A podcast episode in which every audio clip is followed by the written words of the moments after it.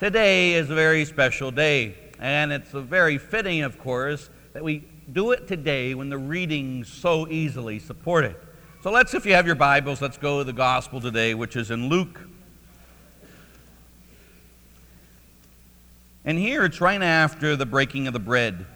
Of, it's at the very last of Luke's gospel.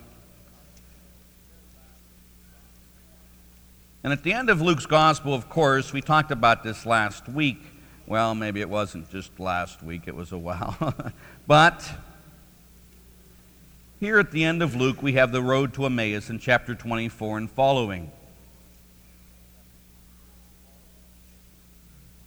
And it goes on to, if we go and they say about how they came to recognize Christ in the breaking of the bread.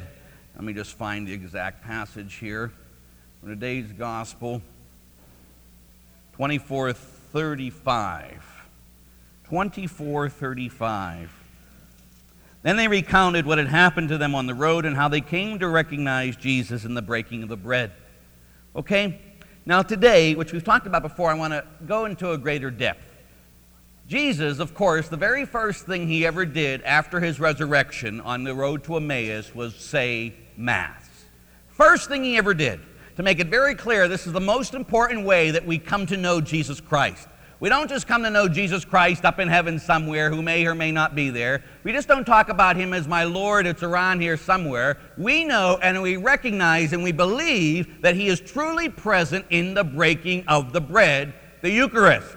That's why it's the bread of life. It is important that you receive Almighty God. It isn't just important you just receive Him, that you just believe in Him. You must receive Him. The three things we're going to talk about when it comes to Eucharist today is Jesus must be eaten, he must be adored, and we must be transformed by him and to become Christ. So let's look at the eating first. Well, once we see here they recognize him in the breaking of the bread, and right before, if you go to Luke chapter 22, it just says, verse chapter 22, verse 19. And then it says, Then taking the bread and giving thanks, he broke it and gave it to them, saying, Take this, all of you. This is my body, which is given for you. Do this in remembrance of me. And they ate it. So, what happens is when he gave them his body, he said, This is my body, not a symbol of my body, not something like my body. It is my body, huh? Now, for that, let's go on to John, the sixth chapter. And again, we're not going to spend a lot of time with this because we have many times before. But in case you're wondering, I don't know how else you can say this or how else we can reflect on this. But here in John chapter 6, he says, verse 51 I myself am the living bread come down from heaven. If anyone eats, eats, eats, eats this bread, he shall live forever. For the bread I will give is my flesh for the life of the world. So these three children today will eat the body and blood, the divinity, the humanity, everything that made up Jesus Christ on earth, they will receive today as each of us do. The same Christ that will stand before on judgment, they will receive and eat him today because of his commandment. Now let's be clear here. If this wasn't meant to be taken seriously, Jesus is a liar. He said, You must eat my flesh. That's what he said. You either believe him or you don't. But he goes on. Let's go down to verse uh, 53. Then he said, Let me solemnly assure you, if you do not eat the flesh of the Son of Man and drink his blood, you will have no life within you. He who feeds or eats on my flesh and drinks my blood has life eternal and I will raise him up on the last day, 55, for my flesh is real food and my blood is real drink. Praise God that what is happening today is that we will receive Almighty God, His body and His blood, His soul and His divinity, all of us. And are we even beginning to realize what that means for us?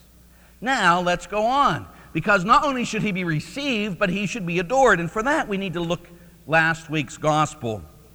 And that was in John, the last chapters of John. John chapter uh, 20, verses 28.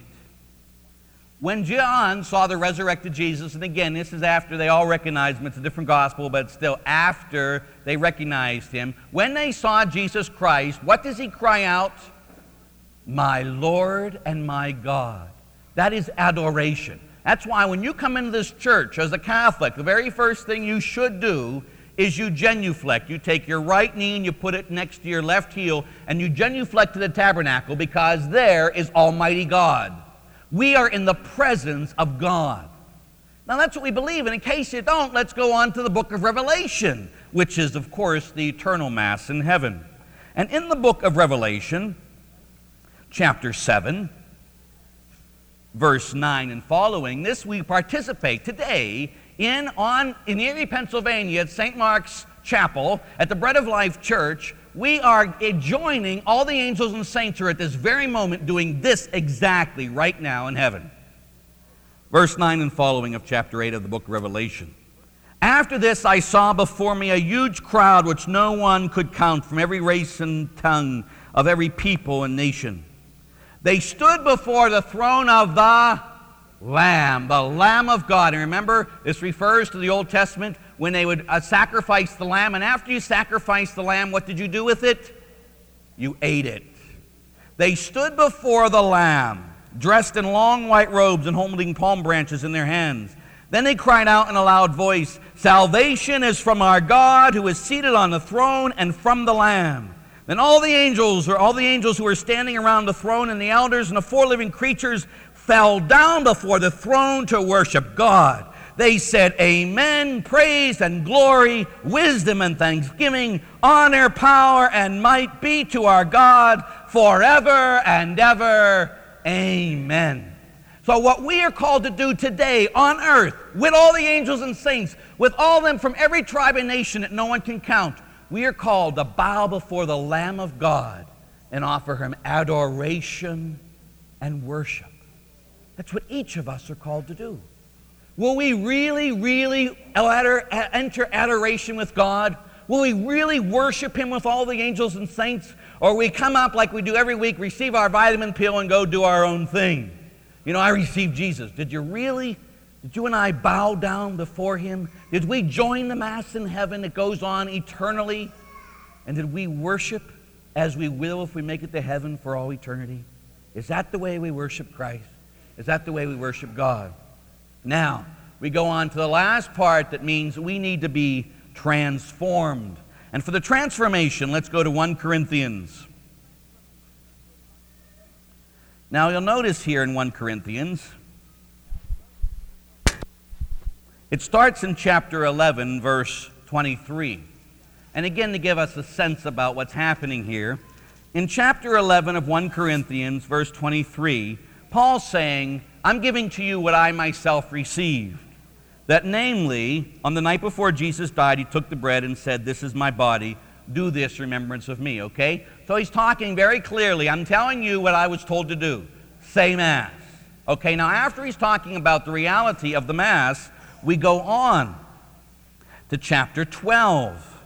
And then we go from 12 on and following it says the body has the body is one and has many members but all the members many as they are are one body and so it is with christ. Then you jump to verse 27 and it says you then are the body of christ and every one of you is a member of it. So what's happening today? What is happening today is jesus our god comes to us we receive him into our lives. We eat his body. We eat his flesh. We drink his blood. As we do that, we need to adore him and worship him and glorify our God and really adore him. And then finally, what we're called to be is transformed into him. That when people, we leave this place, people are looking at us and they're asking us, Sir or ma'am, I would like to see Jesus. And we got to be bringing Jesus Christ to these people, nobody else. Not ourselves, not our ideas, not my opinions, but Christ, His body, His truth, His life, His salvation. That's what I got to be bringing to others.